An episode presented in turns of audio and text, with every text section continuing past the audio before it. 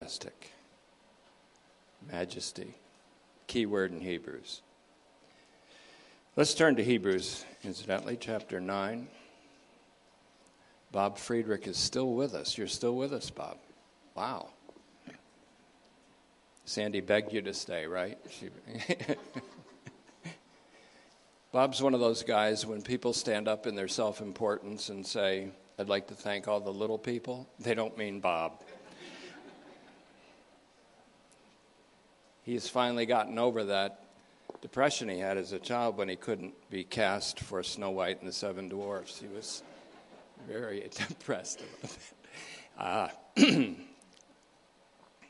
Before I get started, Lou, the true Jew, I have to say that's the coolest shirt I've ever seen in my life, ever. Look at that shirt. Don't, you don't have to model it, but I take a large if you're ever, if you ever have too many of them. Heavenly blue. Okay, now that we've gotten the important things out of the way, this is Hebrews 2020. It's increment 296. And I'm going to speak about the superiority today, the superiority of the blood of Jesus, what I call the blood groove and the blood trail, both of which can be identified in the scriptures in a kind of an analogy. And I've said before that my exegesis of Hebrews is sort of like sedation dentistry or sleep dentistry. You don't know what's happening. And I don't always identify specific verses that are being exegeted, and they are being exegeted, but you don't even know it. And so when you're done, when we're done with Hebrews, all the work will be done, and you'll have the Word of God in your mouth. Speaking of the Word of God, I was counseled once by Colonel Thieme to study and teach. He said it three times study and teach, study and teach, study and teach. I finally realized and I have to amend that a little bit, what that means. It means come to the end of yourself and communicate what's left. That's what it means.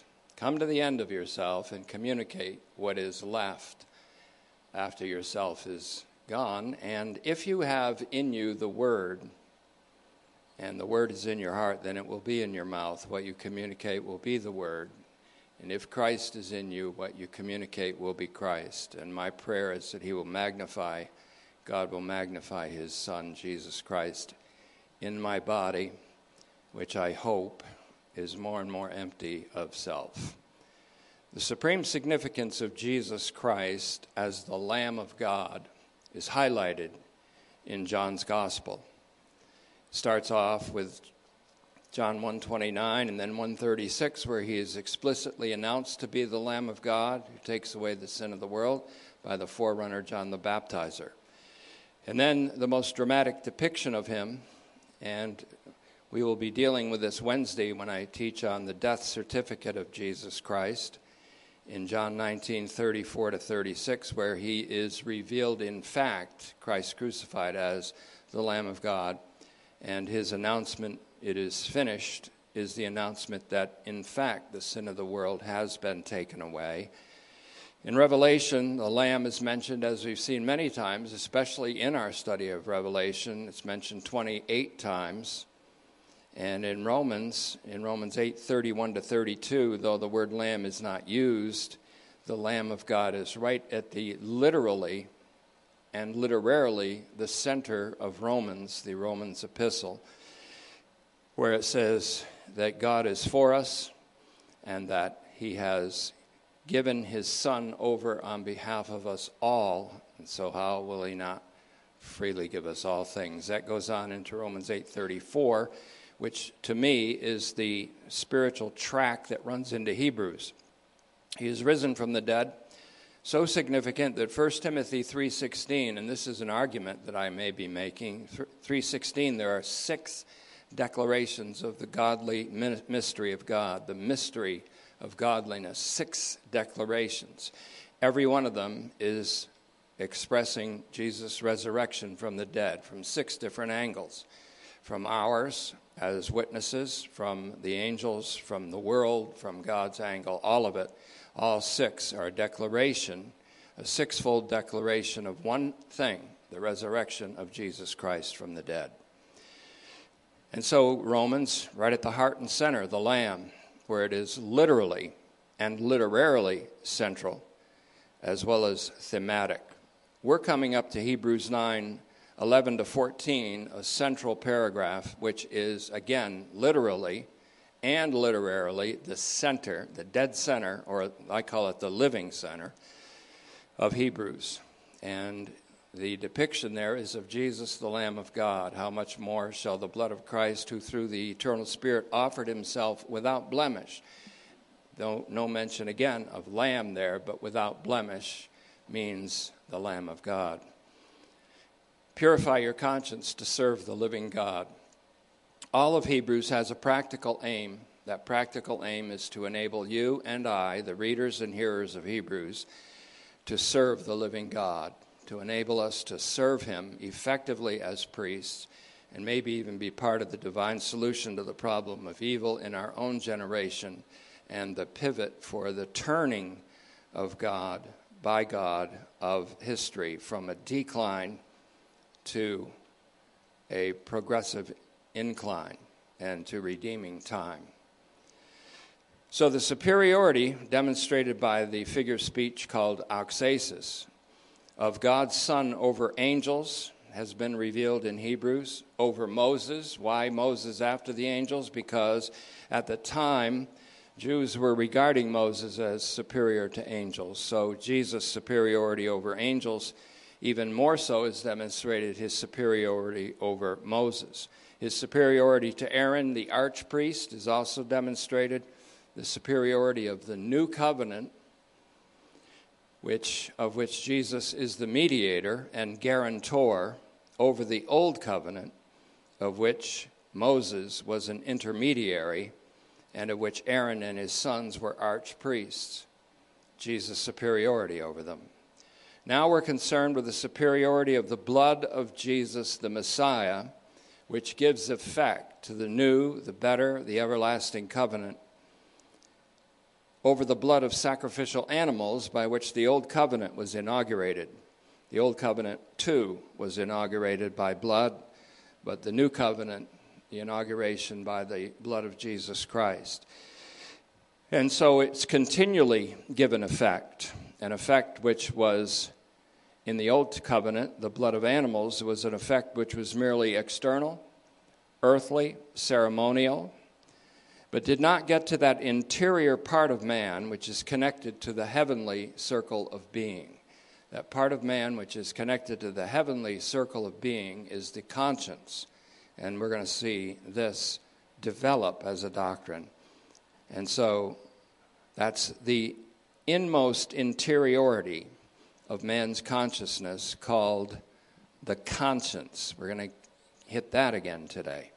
The superiority of the blood of Messiah, the blood of God's Lamb, which gave everlasting effect to the new covenant, is a theme that exists in Hebrews along with the central theme of the Lamb of God, specifically of Jesus, the Lamb of God. Now, the first thing you've heard me mention about is the blood groove.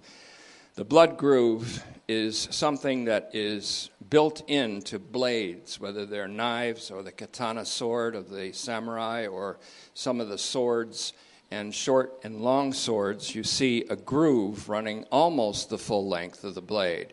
It's called a blood groove, and that's because of the myth that it was for the blood to run after a person is dispatched with the sword. That's not what it's there for. The groove is in the sword or the blade in order to give it a more of a lightness, more of an easy handling, more of an make it more of an agile blade, more of a rigid blade, more of a usable blade. But I'm using that term blood groove to show that the sword of the word, which is what the Bible is called, the word is like a sword the sword of the Spirit, has along almost its full length a blood groove, meaning that there is a theme of blood almost all the way through the Word of God, which is likened to a sword. So you picture the sword of the Word, and along its length, almost its full length, is the blood groove. And so, what we're going to do now is a verse by verse. This is strange to you, I know. It's a verse by verse study of Hebrews 9, which we've already looked at in some measure. Notice verse 1 and following. This is my translation. And we're going to see the blood groove run through here. We're also going to see a blood trail. Hebrews is like the Holy Spirit leading us on a blood trail to the Holy of Holies because it's into the Holy of Holies that we enter as priests with a purified conscience, and it's only there that we serve the living God effectively as priests. The question arises Is the New Covenant community at our present time serving God effectively, serving the living God effectively, so that there is impact on the world and upon world occurrence and upon people and upon the souls of people? That's the question. Hebrews 9:1 Now indeed the first, meaning the first covenant, had associated with it regulations for service, that's what we call the Levitical cultus, and a cosmic sanctuary. That means a tent of this earthly circle of being. There is the exterior and there's the earthly.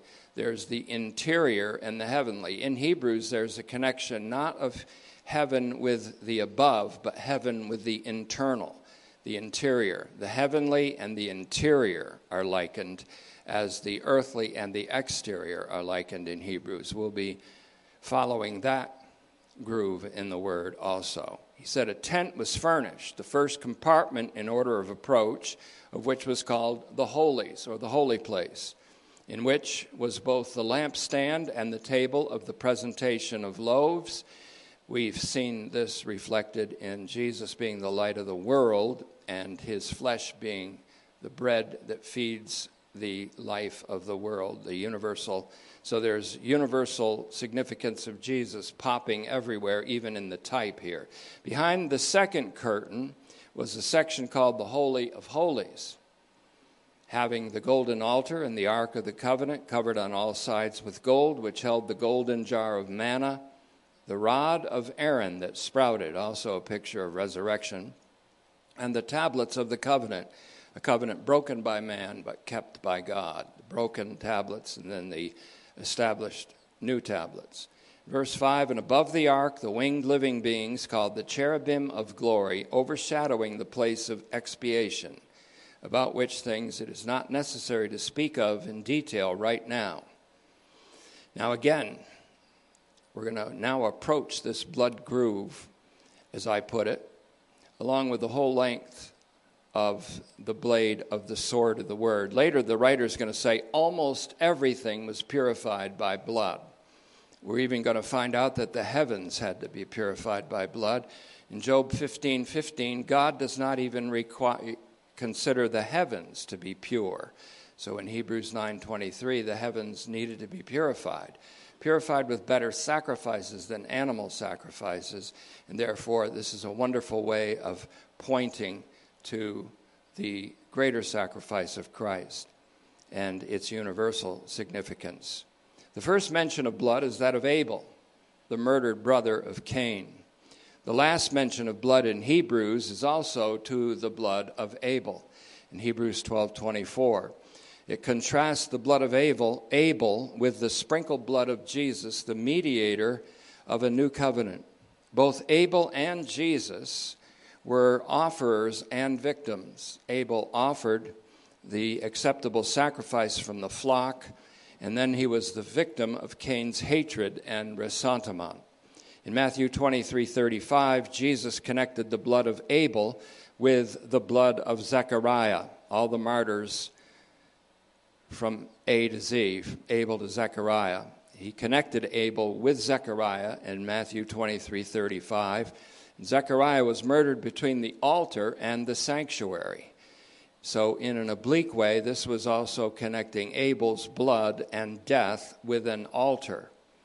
For he who made an offering of a lamb became a lamb of sorts in his death as a martyr. So there's a lot that likens Abel's blood with Christ's blood, but of course, Jesus' blood speaks better things than that of Abel. People often think that Abel's blood required justice for a murder committed, but it's not that way. Abel's blood required mercy. mercy that God extended to Cain. Cain went out and built a city. Greater then is the mercy that God required through Jesus' blood, for it's by that blood that God shows mercy to all. Jesus also offered an acceptable sacrifice of infinitely greater magnitude and value. And his blood, as the Hebrews author put it in an understatement, speaks better things than that of Abel, meaning Abel's blood. Jesus was also delivered to death by those who were envious, which is filled with the ressentiment. Matthew 27 18, Mark 15 19. Envious of him. Even Pilate saw that. He saw that they delivered him over to death because of envy. And those who delivered him to death and called for his crucifixion were following the way of Cain. They operated in ressentiment, leading to murderous intent, and that's where it always goes murderous intent against the sinless Son of God. Of course, no man takes my life, Jesus says. I lay it down. And so that's the ultimate. No one takes the life of Jesus. He voluntarily voluntarily laid it down and had the power, unlike Cain did, and unlike Abel, to take that life back again in resurrection.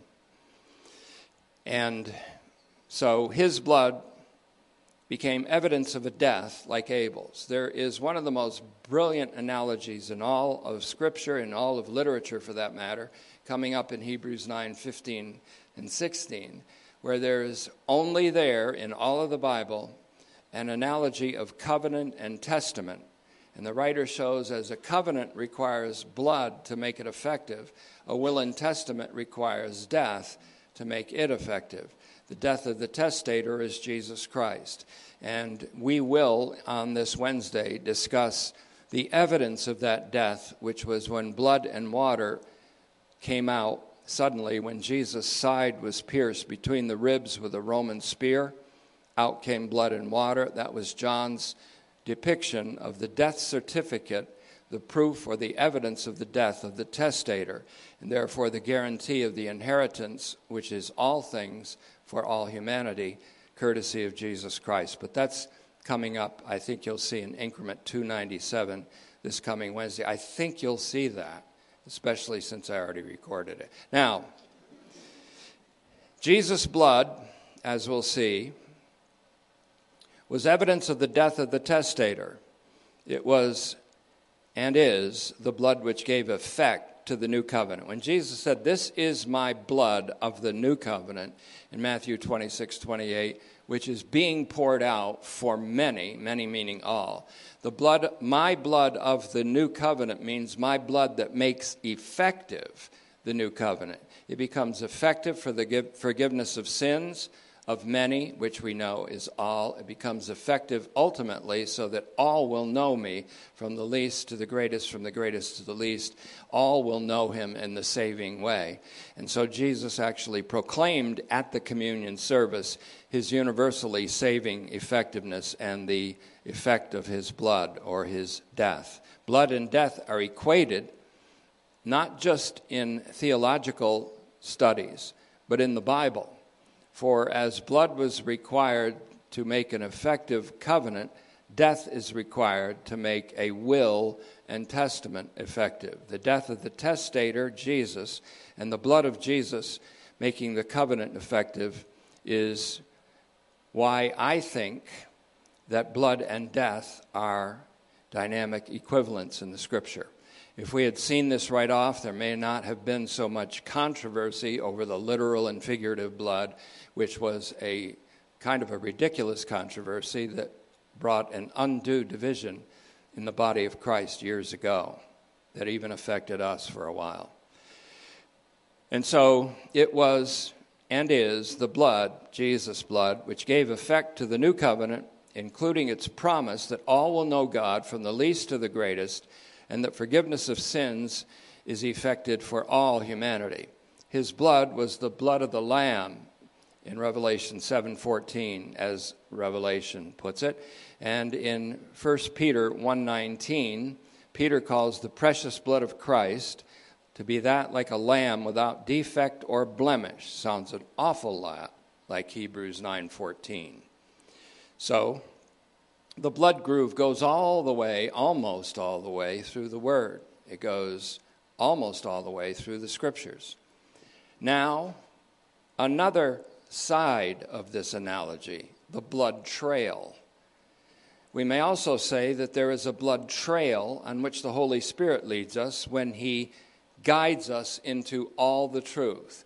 The Holy Spirit guiding us into all the truth that's embodied in Jesus is like the Holy Spirit leading us on a blood trail to the Holy of Holies. In fact, in Hebrews 10:29 we see a I always look for proximity of things or people or persons or concepts in the scripture.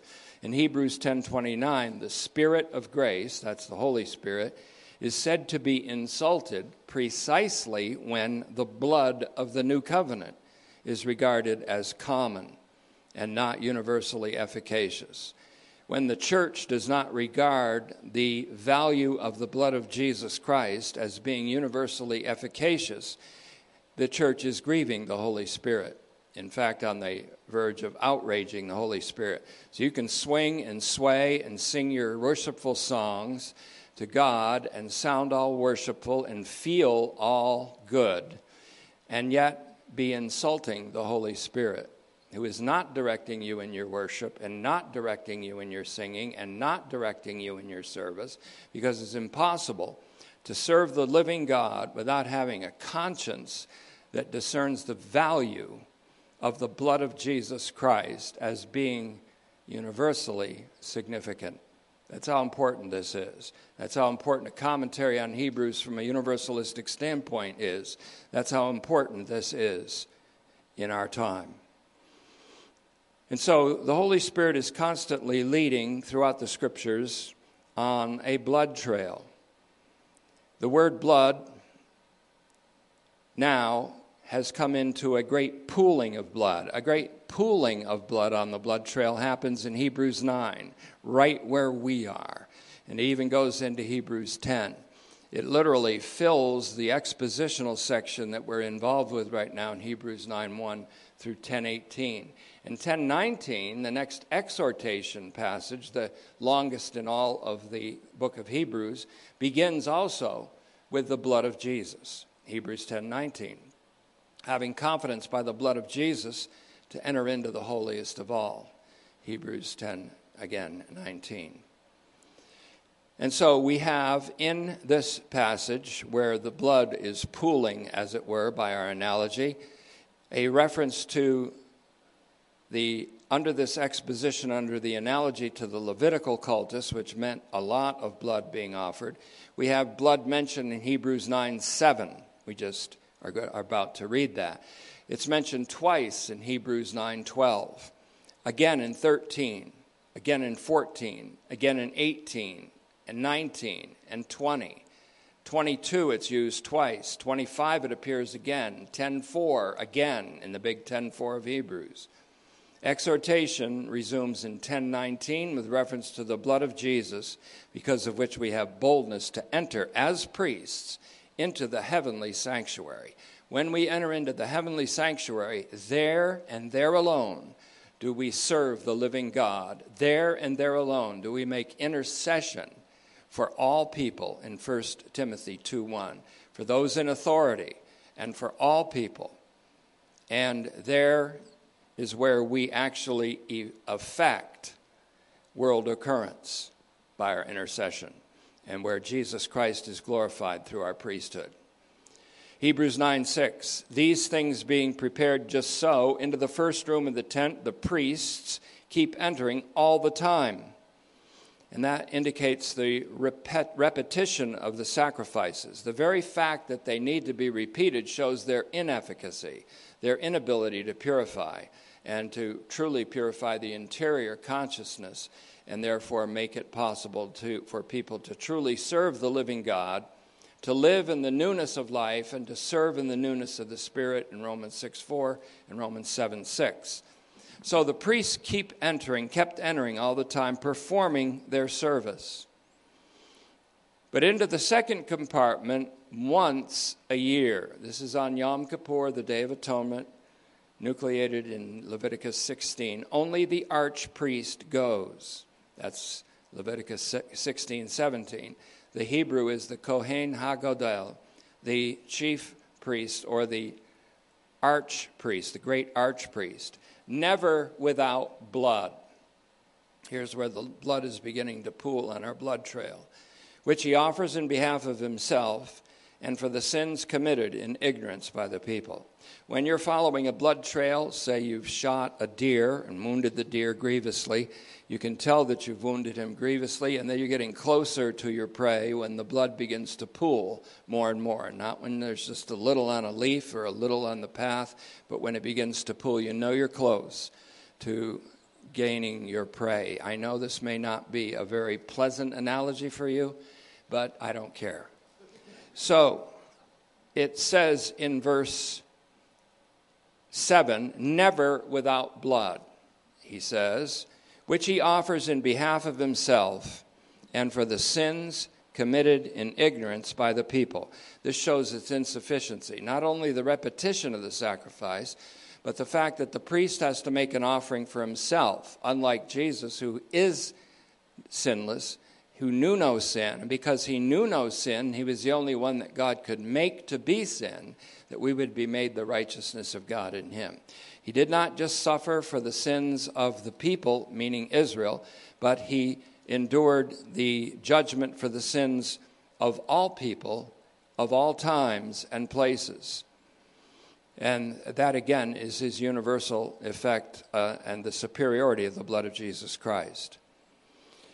So in verse 8, by this the Holy Spirit is making clear, and that's what the Holy Spirit does about everything. He makes everything clear.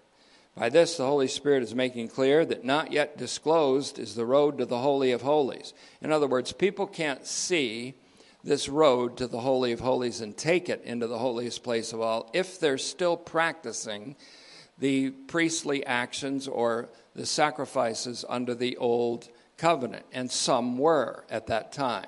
This was written in the time, the present time for the readers was a time in which the priests kept doing this. It was redundant, it was repetitive, it was actually insulting to the Spirit of grace because one archpriest, the archpriest, not according to the order of Aaron, but the, according to the order of Melchizedek, had entered once, not, not once a year, but once and for all, not for the sins of ignorance, but all sins, whether committed in willful cognizance or ignorance, all the sins of all mankind, all the world, all places, and all times, past, present, and future. He paid for them all. He was judged for them all.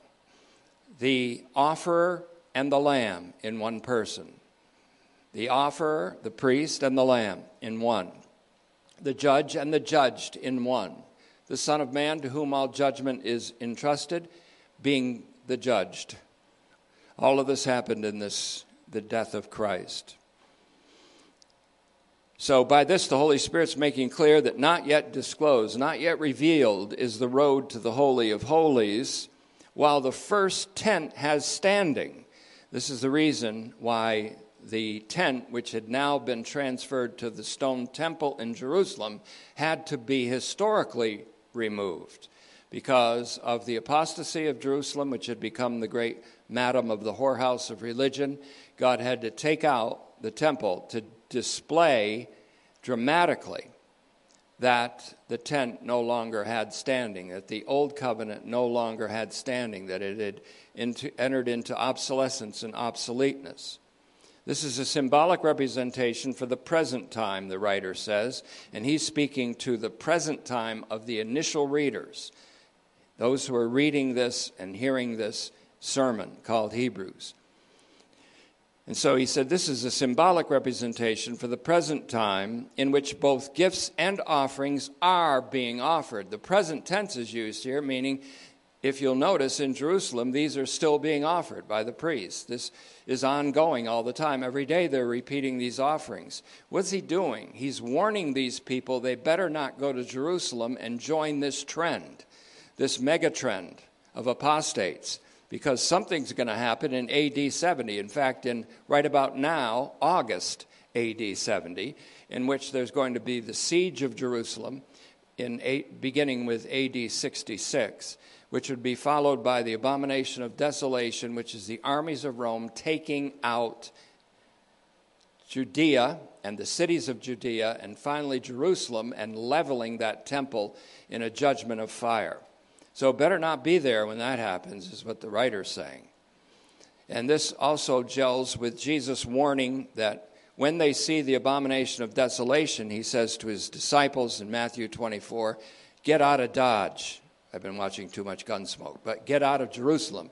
Head for the hills, literally, the rocks of Petra, because the abomination of desolation is an army holding standards where Caesar and Nike or Nike is proclaimed to be God and goddess. And they're going to destroy the temple and destroy hundreds of thousands of lives, enslaving hundreds of thousands of others, throwing their bodies into Gehenna after slaughtering them. Gehenna, which is the ditch around Jerusalem, as we've seen. So there's a great warning here in the AD 70 trajectory. And again, so let's look at it again, verse 9. This is a symbolic representation for the present time in which both gifts and offerings are still being offered, which are what? Not able to completely cleanse, teleao, that means completely cleanse the conscience of the worshiper. Having to do only with foods and drinks and various ritual washings. This correlates with Romans 4, 14, 17, where Paul said the kingdom of God does not exist in the realm of foods and drinks and legalism in terms of dietary legalism various kinds of ritual washings. Regulations involving the body. The body has to do with the circle of being called the earthly, and the conscience connects with the heavenly circle of being from which the kingdom of the heavens commences. The heavens and the earth are both creatures of God and not in any way equal to God. But heavens, the heavens is where God commences his work toward the earth in order to join earth and heaven. One day, the heavens will become earthly in their glory, and the earth will become heavenly in its glory. And that will be the blending of the heavens and the earth in Jesus Christ in Ephesians 1:10. So having to do with foods and drinks, and various ritual washings, regulations involving the body, that's the exterior, imposed until the time of the correction. The time of the correction is when Jesus said, It is finished. And that institutes the time of the restoration of all things. Now, there are four levels of individual human consciousness, and a fifth one that's collective. That's where brotherly love continues in Hebrews 13:1. We're heading up, up that way too. The first level is the level of experience. That's where a lot of people live and stay for their whole lives. It's auditory, it's visual, it's tactile sensation. That's the first level of human consciousness. The second level is that of wonder leading to inquiry and inquiry to insight or understanding. That's when, in even normal child development, a child begins to ask questions about her surroundings and maybe gets answers from parents or from experience or from seeing things by touching things that might hurt, for example. On the level, on that level, there are questions related to quid sit in the Latin. What is it? That's when, as Piaget studied children, and his study on children and child development is probably still the best there is. And Piaget understood that there was a time of immediacy where a person, as a child, the infant, has a world of immediacy. Everything immediately relates to the child. It's a world of immediacy. As they grow, it becomes a world mediated by meaning. They begin to question their environment and find answers. They become a cascade of questions, as parents know, as teachers know, and they begin to get answers. So they live in a world mediated by meaning. We live in the kingdom of God, which is a world mediated by the meaning of Jesus Christ, the reality of Jesus Christ. That's the kingdom that commences with the heavens, called the kingdom of heaven, and it's also called the kingdom of God. And I have much more to say on that subject, and I hope, well, the Lord might have to give me life and breath in order to develop that doctrine. Incidentally, if you happen to have Karl Barth's books called Church Dogmatics, there is in volume three a whole section called The Kingdom of Heaven, which is worth reading and rereading and rereading. So, on the second level of consciousness, what is it? Answers are then discovered on this second level, the individual leaves the world of immediacy, just how this world affects me. Oh, you know, some people never grow out of that world of immediacy. Everything is always about I, me, and mine, according to George Harrison's song, I, me, mine. Everything is about me, how it affects me, how I, it affects me in my self absorbed little realm here. And so it, some people never grow out of that, and so they live their whole lives infantile. They are infants and you actually stare at them in wonder about how can someone be so self-absorbed as to have only this world of immediacy and how everything affects only I, me, and mine. It's a terrible place to be, and it is the root of all psychological unbalance and imbalances. And so what happens in the second realm of consciousness, begin to, person begins to ask, not how does this relate to me, but how does this relate to this? How does this out here relate to this out here? That's when you begin to ask objective questions and you begin to realize there's a world bigger than your circle. There's a world bigger than you. There are people out there that are suffering. There are people out there that can relate to you. There are others that won't and can't and you love them anyways, that kind of a thing. And so, the, in the third level of consciousness becomes a level of reflection. And that leads to judgments or conclusions in the mind, mental conclusions. On that level, the question "an sit" is asked. The Latin is simply, is that really true? You've asked questions, you've come to answers. Now you ask, is that really true? You reflect. Are the answers to our what is it true, and real? Are the answers we've come to, are they true and are they real? I asked about the universal saving significance of Jesus Christ, and the answer came back yes. But then I spent about 10 years saying, is it true? Is it real? And then I started to ask, is it of value? And if it is of value, then I must deliberate on it and then make my life accord with it. Make my life and living accord with that reality. And that's when transformation happens.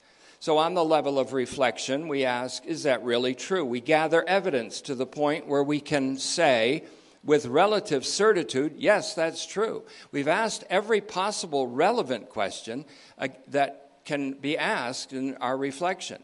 And there's no more questions that remain. So we come to an unconditioned conclusion of certitude. Yes, that's true. That's when we begin to proclaim things with dogmatism and with dogmatic reality. That's when martyrs die because of their certitude. They don't back off and they don't back up when they're questioned under threat. That's when martyrs martyrs reach the third level, the level of reflection. They come to certitude and they say yes the answer to their question yes that's true or we can say and I've said this many times no that was mistaken, and I can prove it by such and such evidence. And so I can answer the question, no, that's not true. And so I develop more. As those who revere God and His Word, we base our reflection on the Scriptures. And with indispensable help by the Holy Spirit, we come to sound judgments. For we have not received a spirit of fear or intimidation, but of what? Love, power, and sound judgment. We've received the capability of sound judgment right within the design of our image bearing souls. And so we have the Holy Spirit guiding us to sound judgments and conclusions about truth and reality. In short, we hopefully come to that reality which is in accord with sound doctrine in Titus 2:1. The ultimate judgment that we come to is that reality itself and truth itself has incarnate meaning. The ultimate truth is an incarnate reality, and his name is Jesus. The fourth level of consciousness is that of deliberation. Now we're getting to the conscience. It's a level of deliberation and decision. We've come to conclusions about things that are important. We now deliberate, and it leads to action, to specific acts.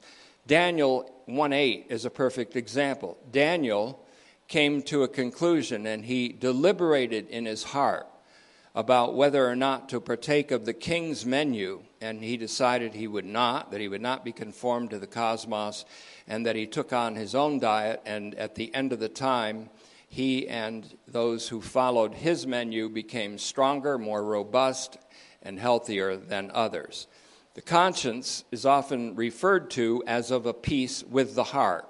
Conscience is the fourth level of human consciousness where we deliberate and we ask questions like Is this of such value that I should decide how my life will be lived in connection with it? Is this of value? Does this have value or does it have only apparent value? Only, is, is it only apparently good? A lot of people fall for what's apparently good because it's called good by people who can't discern good from evil, which is happening today. There are children who are trained by their parents who can't discern between profanity and normal language. So the children go out speaking profanity like it's normal. And they have to be told by their teacher, you know, we don't use that word when we're talking about social studies. It has nothing to do with the F word used eight times in a sentence. You see, people can't even discern what's profane and common from what is acceptable with God. And that's happened in our culture. And so the fourth level of consciousness is where the conscience is. When the conscience is seared, it's cauterized like with a hot iron, a branding iron. People can't even discern between good and evil. So when you say things like evil, they say, oh, there's no such thing as evil. They can't relate to evil because they've blown away in their own conscience the standard by which good and evil are discerned and distinguished. They don't even have that anymore. Can God save them? Of course He can. Can God rebuild the conscience? Of course He can. Does He? Yes. Has He? Yes. He's done it in my case in many areas. Yes, He does. The conscience is often referred to as a piece, as of a piece with the heart, or as part of the heart. Sometimes it's even a synonym for the heart, which is the centermost, innermost part of the being.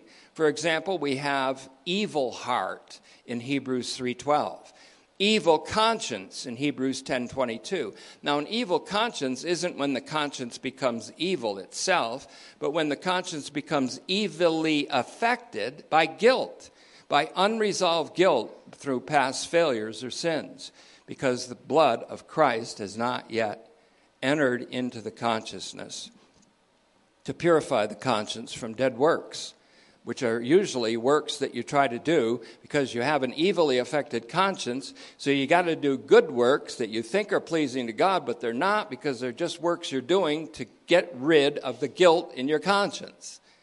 And that's all kinds of so called good works happen because of that. Someone who is wealthy may have attained their wealth by greed, by avarice, by stomping all over other people and then, so they want to buy a Cadillac for someone who's looking in a window, they want to buy them a house, or they want to buy mama a house, and they want to do all these wonderful things to assuage their conscience, which got that wealth through avarice and through stealing and thievery and destroying other people's lives. See, that's not good. Those are dead works, incidentally. They don't get rewarded. And so we have also the good or the clear or the completed conscience in Hebrews 10 1 to 2. We have good conscience. Paul said, I have served God with good conscience in Acts 23 1. Agathos conscience. We have the good heart, Luke 8 15. A good and honest heart receives the word of God. It's like the soil, good soil that receives the seed and brings forth 30, 60, and a hundredfold. Both of these, both conscience and heart, are used in one of the key verses of all the Bible, 1 Timothy 1 5. The goal of instruction, that's the goal of all Bible teaching, is love from a purified heart. Katharos, cardia, and a good conscience, and non hypocritical faith. If the heart is evilly affected by unbelief, then it's inattentive. The person becomes inattentive, unintelligent, and unreasonable. The conscience becomes indolent or lazy and irresponsible. So the effect is the cooling off of the fervency of love.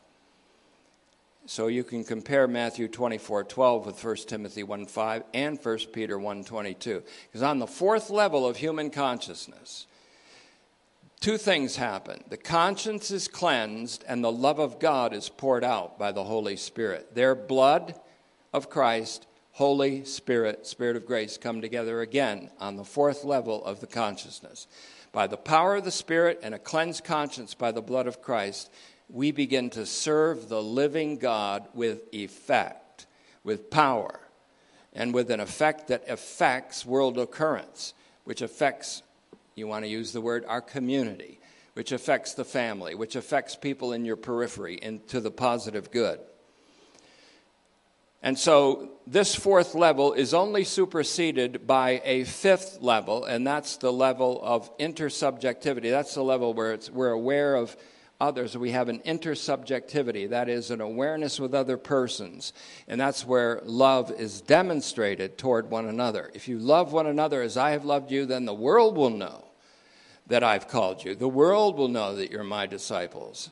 And the world will know that the Father has sent me into the world through this once there's a cleansing of the conscience and the serving of the living God, then the intersubjectivity called the Christian community becomes effective. And that's when salt has savor and the light is not covered by a bushel, and, well, there's a positive effect. Every message that a preacher, that a pastor preaches, is for the equipping of the saints for the work of service, is it not? Well, that's Hebrews also. The whole aim is to practically prepare us to serve the living God with effect, with positive effect, with positive impact. And so, if the heart is evilly affected by unbelief in Hebrews 3:1 or by guilt in Hebrews 10:22, we have a problem and there has to be a purification of the conscience. It doesn't happen through confession. It happens through acknowledgement of the truth of the value of the blood of Jesus Christ, which value reaches to the interior. The heavenly and the interior are connected in Hebrews. Usually we think of heaven in a spatial analogy as above as opposed to below. And Jesus even used this. He said to the Pharisees and to his enemies, I'm from above, and you're from below. You're from beneath. I'm coming at you, commencing from heaven. You're coming at me from the demonic, from the lower level, from the beneath. And he said, You're going to die on account of your sin of not believing in me as Messiah. Why? Because you guys are going to go to Jerusalem and die under the abomination of desolation because you're going to keep on offering sacrifices that have no power to in any way cleanse your conscience because you refused me and the once and for all sacrifice that I am and I am your Messiah. You've refused me, so you're going to die in your sin or account of your unbelief. He wasn't saying you're going to die and go to hell.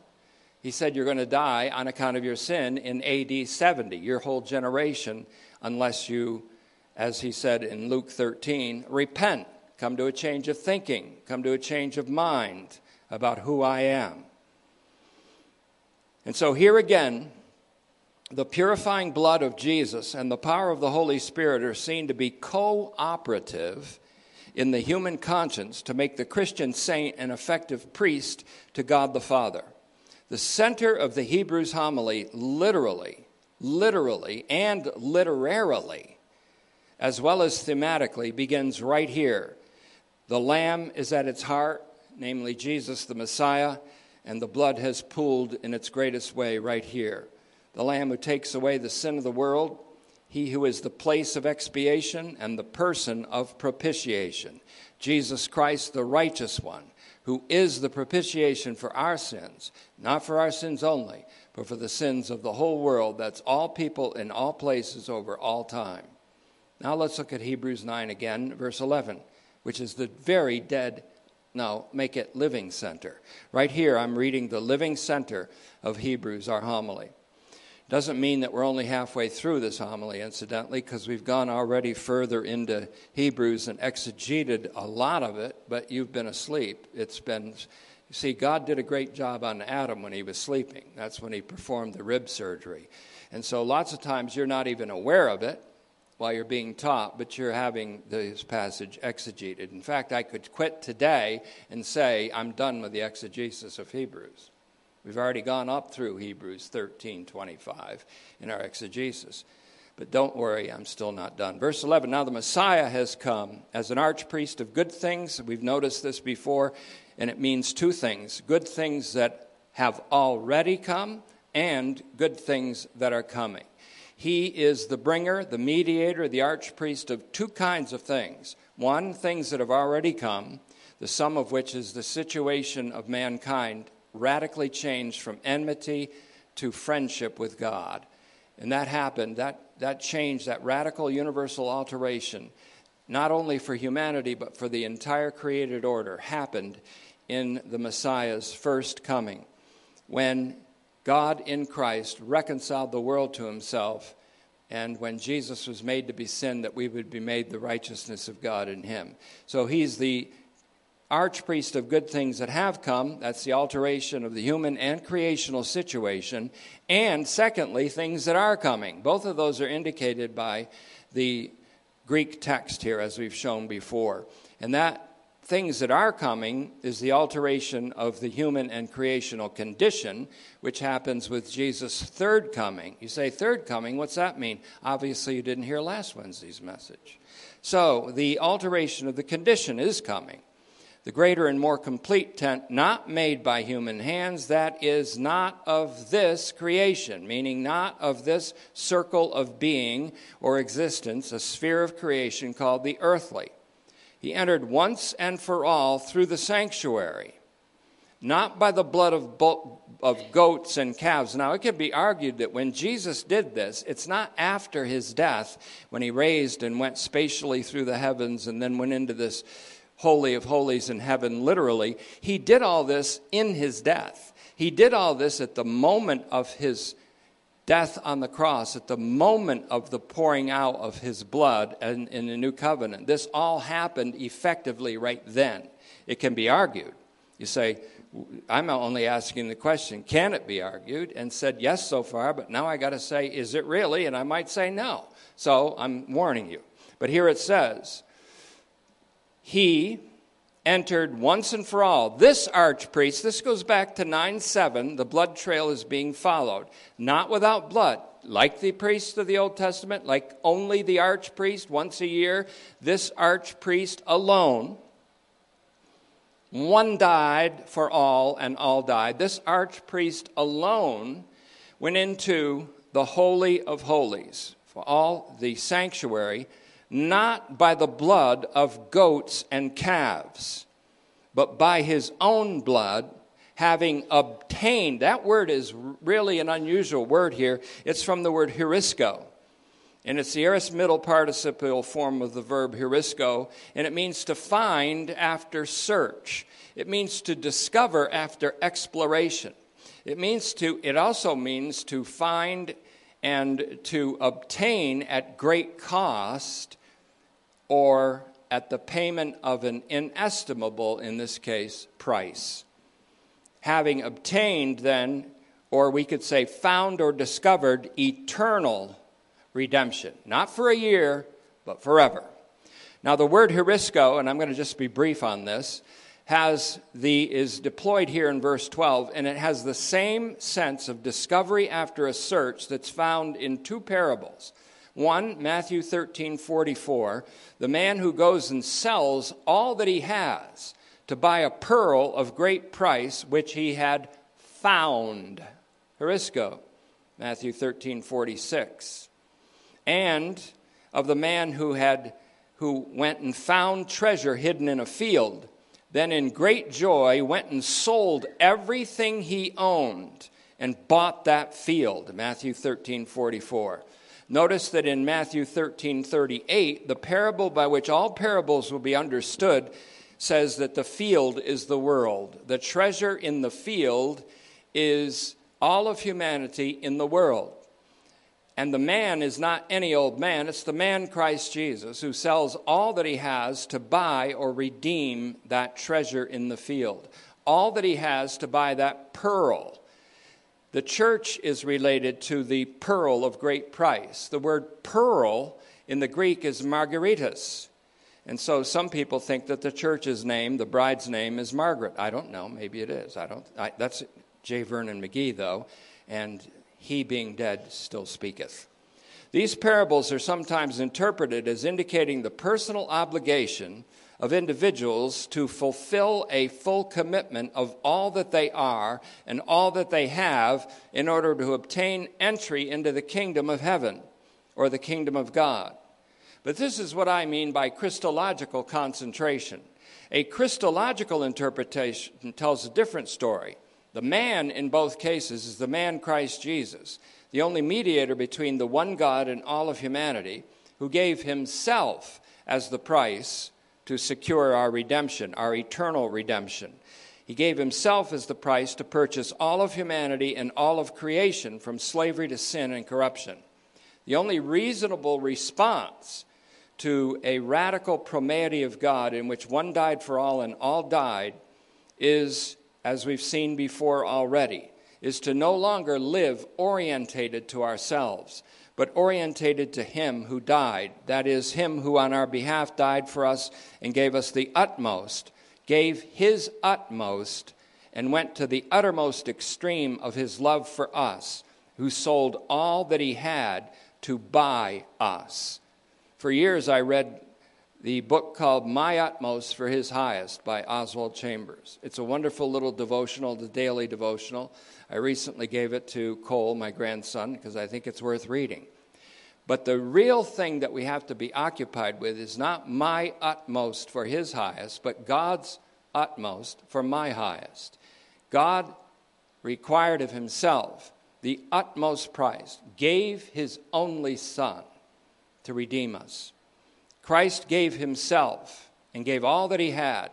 On the cross, we, have, we fail to recognize that God became past, that he became utterly past to himself, that he, God, on the cross, paid and required of himself the uttermost in order to save us to the uttermost.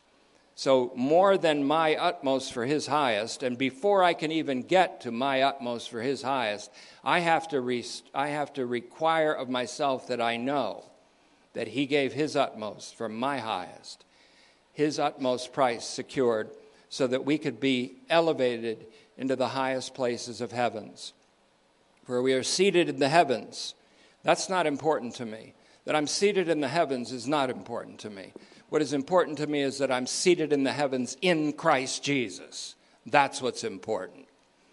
The blood of Christ that gives eternal purifying effect to the new covenant is also superior to the blood of animals, of bulls and goats, because it is not only the blood of a man, not even only the blood of a sinless man, it is the blood of the divine man, Christ Jesus, and therefore the blood of God.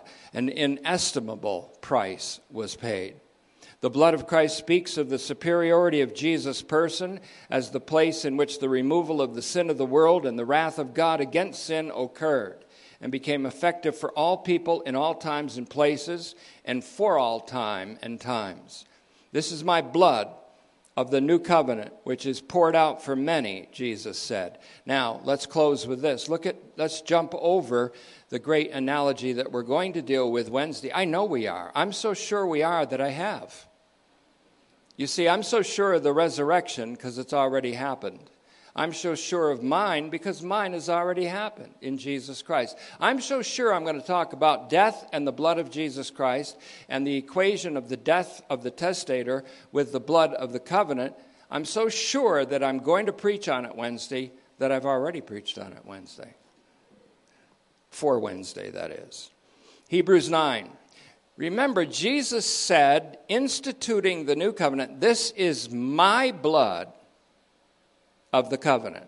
Some translations add new covenant. Luke 22 20 adds it deliberately anyway, so it's, if it's in Matthew or not. This is my blood of the new covenant, which is poured out for many. Now, the poured out blood and the sprinkled blood have to be distinguished, but we'll do that another time. Moses also said something like that.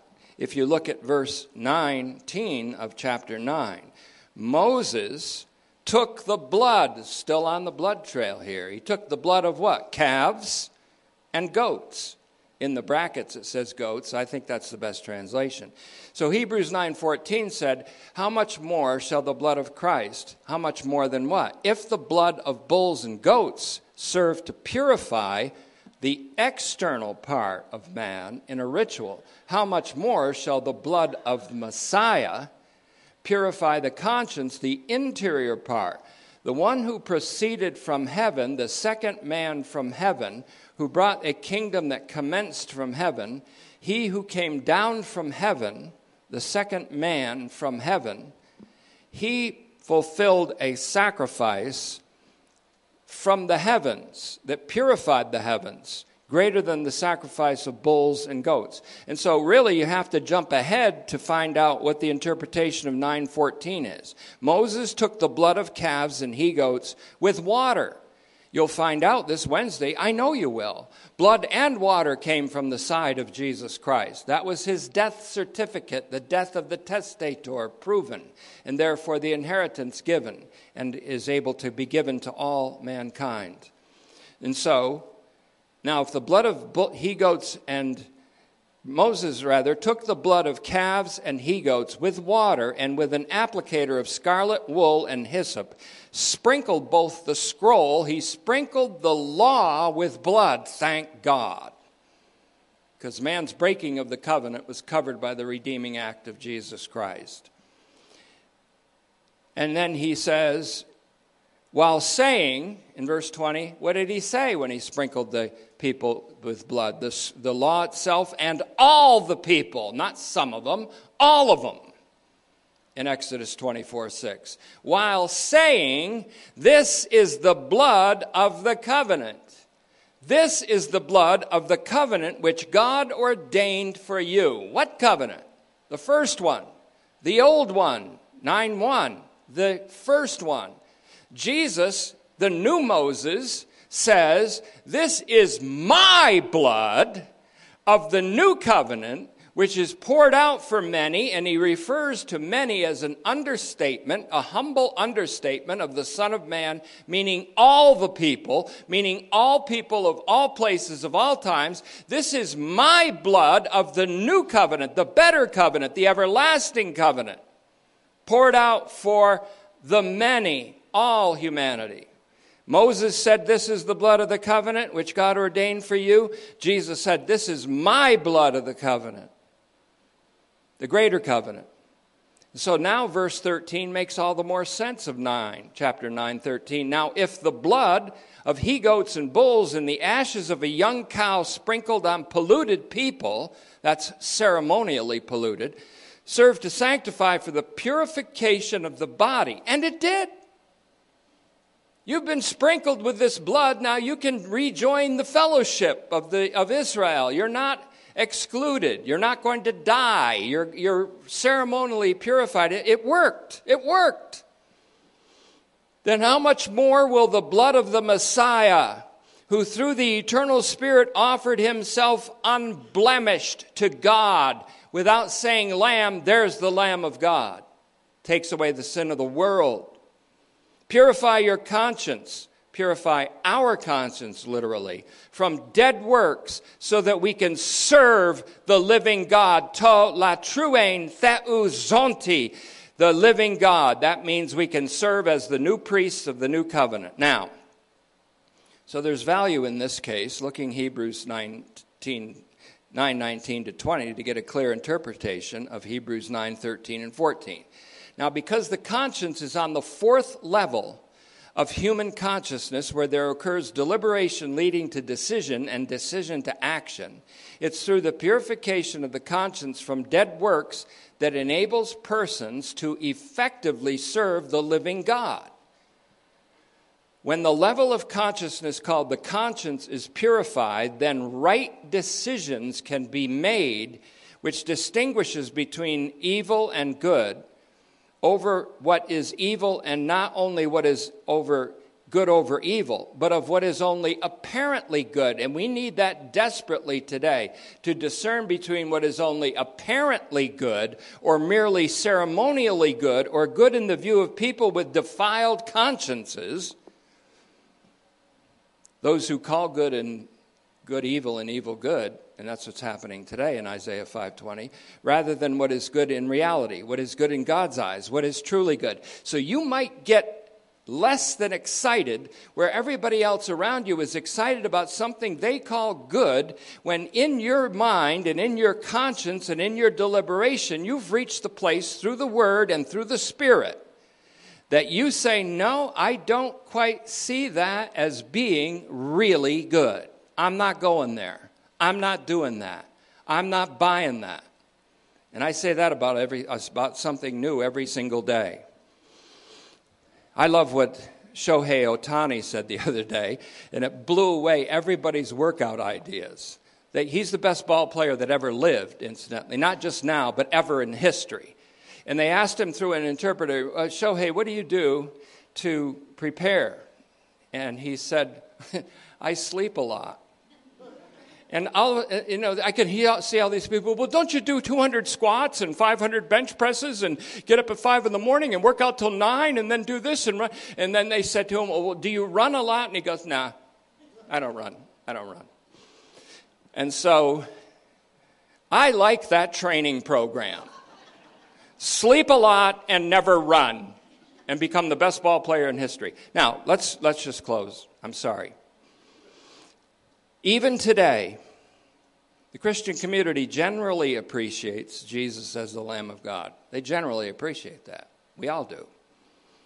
But the jury's still out as to whether we've truly appreciated that the Lamb and the great archpriest are one, that the offer of the definitive sacrifice is also the offering, that the definitive sacrifice of this Lamb took away the sin of the cosmos, of the whole world, that this offering priest and this offered lamb are one. So the judge is the judged, the judge of all was judged for all. Does the Christian community in general recognize Jesus in his universally saving significance? And do we realize the universally atoning impact of his offering in our conscience? Our commentary on Hebrews is addressing that question and hopefully helping just a little bit. That's all I expect, is to help just a little bit to remedy the lack of recognition of the infinite value and universality of Jesus' saving significance. In any case, it's on this fourth level of human consciousness, in that all significant compartment of our inner being, of our heart, called the conscience, that we, the Christian community, have to deliberate that's what it means to me to study. And to come to consider just how good and how precious is the blood of the Messiah, which purifies our conscience to qualify us to be effective priests to God the Father, effectively representing ourselves, our loved ones, and indeed the world of humanity with efficacious intercessory prayer. All of Hebrews is aimed at this goal all of Hebrews is aimed at this goal in Hebrews 9:14 that we would serve the living God that we would live by serving and that we would serve by living that we would live by serving in the newness of the Holy Spirit and that we would serve by living in the newness of life. And Father, we thank you for this opportunity to study the Word. And I know, Father, there are times when I perhaps are, am too long winded as a long winded preacher, but there's so much that you've given me to say and so little time to say it. And so I thank you for this opportunity for an audience that's respectful of your word, an audience that is desirous of the knowledge of your Son. May we go forth from here with the consciousness of forgiveness of our sins May we go forth from here with the awareness that the reconciliation of the world has occurred in your Son. And may we go forth from here following after peace with all people and for ourselves, for the sanctification that only comes about through a purified conscience and through the recognition that you required the utmost of yourself for our benefit and for our salvation. In Jesus' name we pray. Amen. Let's uh, stand and